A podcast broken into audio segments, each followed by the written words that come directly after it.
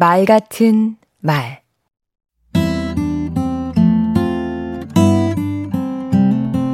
안녕하세요. 강원국입니다. 아들이 고등학교 다닐 적에 저한테 묻더군요. 왜 게임을 못하게 해? 게임이 정신건강에 해롭다는 근거가 있어? 게임이 공부에 도움이 될 수도 있는 거 아니야? 나는 게임하면서 상상력이 커진다고 생각하는데. 단지 공부할 시간을 뺏긴다는 생각뿐이었던 저는 말문이 막혀서 궁색한 말을 내뱉고 말았습니다. 왜 그렇게 말이 많아? 그냥 시키는 대로 해. 아빠가 너한테 해로운 일 시키겠어? 이건 아닌데. 그렇게 말하는 내가 부끄러웠습니다.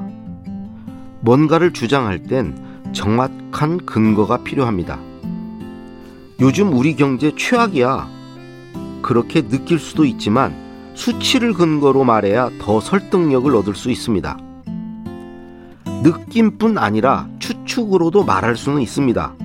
하지만 추론으로 나아가려면 역시 근거가 필요합니다. 근거 있는 주장을 위해 가장 먼저 해야 할 일은 사실 확인입니다. 이런 사실 확인을 바탕으로 내 의견을 말해야 합니다. 누군가 짜놓은 프레임에 갇히거나 남의 의견에 이리저리 끌려다닐 이유가 없지 않습니까? 줏대가 있어야지요. 바로 이 줏대라는 걸 만들어주는 게 근거입니다. 내가 판단하고 주장하는 배경이나 이유, 증거 같은 것이지요. 근거에는 세 종류가 있습니다. 첫 번째는 사실 근거입니다.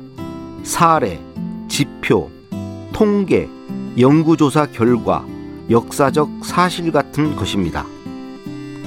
두 번째는 소견 근거입니다. 전문가 의견이나 일반인의 증언, 여론 혹은 유명인의 명언도 여기에 해당합니다. 세 번째는 누구나 인정하고 동의하는 상식, 진리 같은 것인데요. 어려운 말로 선험 근거라고 하더라고요. 근거는 최신의 것일수록, 흔한 내용이 아닐수록, 권위가 있을수록 좋겠지요. 그리고 이런 근거를 충분히 준비할수록 사람들은 내 말을 더 잘 들어줍니다. 아니 땐 굴뚝에는 연기가 나지 않습니다. 강원국의 말 같은 말이었습니다. 아니 땐 굴뚝의 연기보다는 아궁이를 들여다보세요. 근거의 불씨를 살려내세요.